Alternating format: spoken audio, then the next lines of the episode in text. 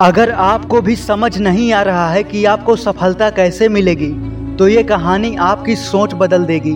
एक बार एक लड़के ने गुरु से कहा, गुरु जी, मुझे कोई ऐसा रास्ता बताइए कि मुझे तरक्की मिल सके और बहुत सारा धन मिल सके।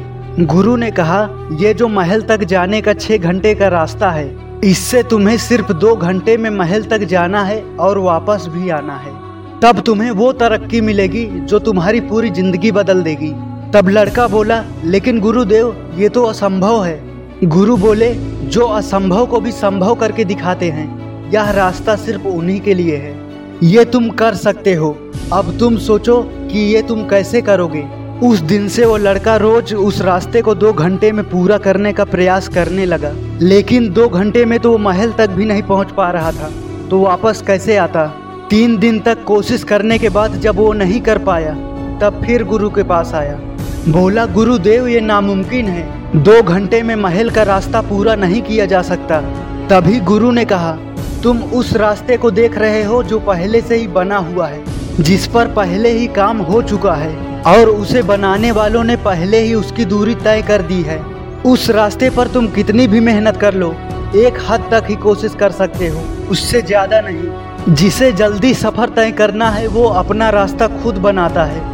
दूसरों के रास्ते पर नहीं चलता, लेकिन अपना रास्ता बनाने में कठिनाई है, मुश्किलें हैं, उम्मीद टूट जाने का डर है, जान जाने का भी डर होता है, असफलता का डर होता है। लोग तुम्हें मूर्ख भी कहेंगे, तुम्हारा हँसी उड़ाएँगे, तुम्हारा रास्ता रोकेंगे, तुम्हारे अपने भी तुम्हारा साथ छोड़ देंगे, तुम अकेले हो जाओगे। क्या यह सब झेल सकोगे?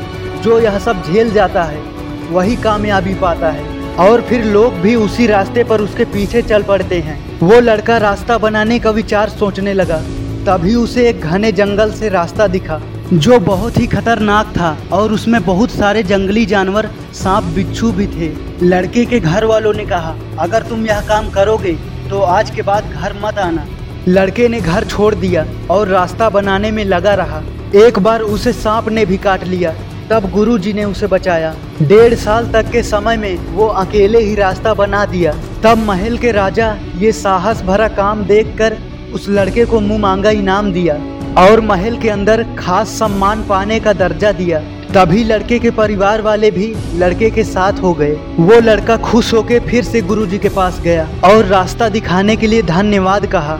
तब गुरुजी बोले हम असीमित क्षमताओं के साथ जन्म लेते हैं, लेकिन हमारा समाज, हमारी सोच, हमारी क्षमताओं को बाँध देता है। इसलिए हम कभी कुछ नहीं कर पाते और हमें बड़ा सोचने से भी डर लगता है। दोस्तों, उम्मीद करता हूँ कि आपने इस कहानी से सीखा होगा कि इंतज़ार करने और किसी पर भरोसा करने से बेहतर है अपना रास्ता खुद बनाओ। मुश्किलों का सामना करो। अकेले ही आप भी सफल ज़रूर हो जाओगे। मैं आपको महान और सफल बनते हुए देखना चाहता हूँ। जय हिंद।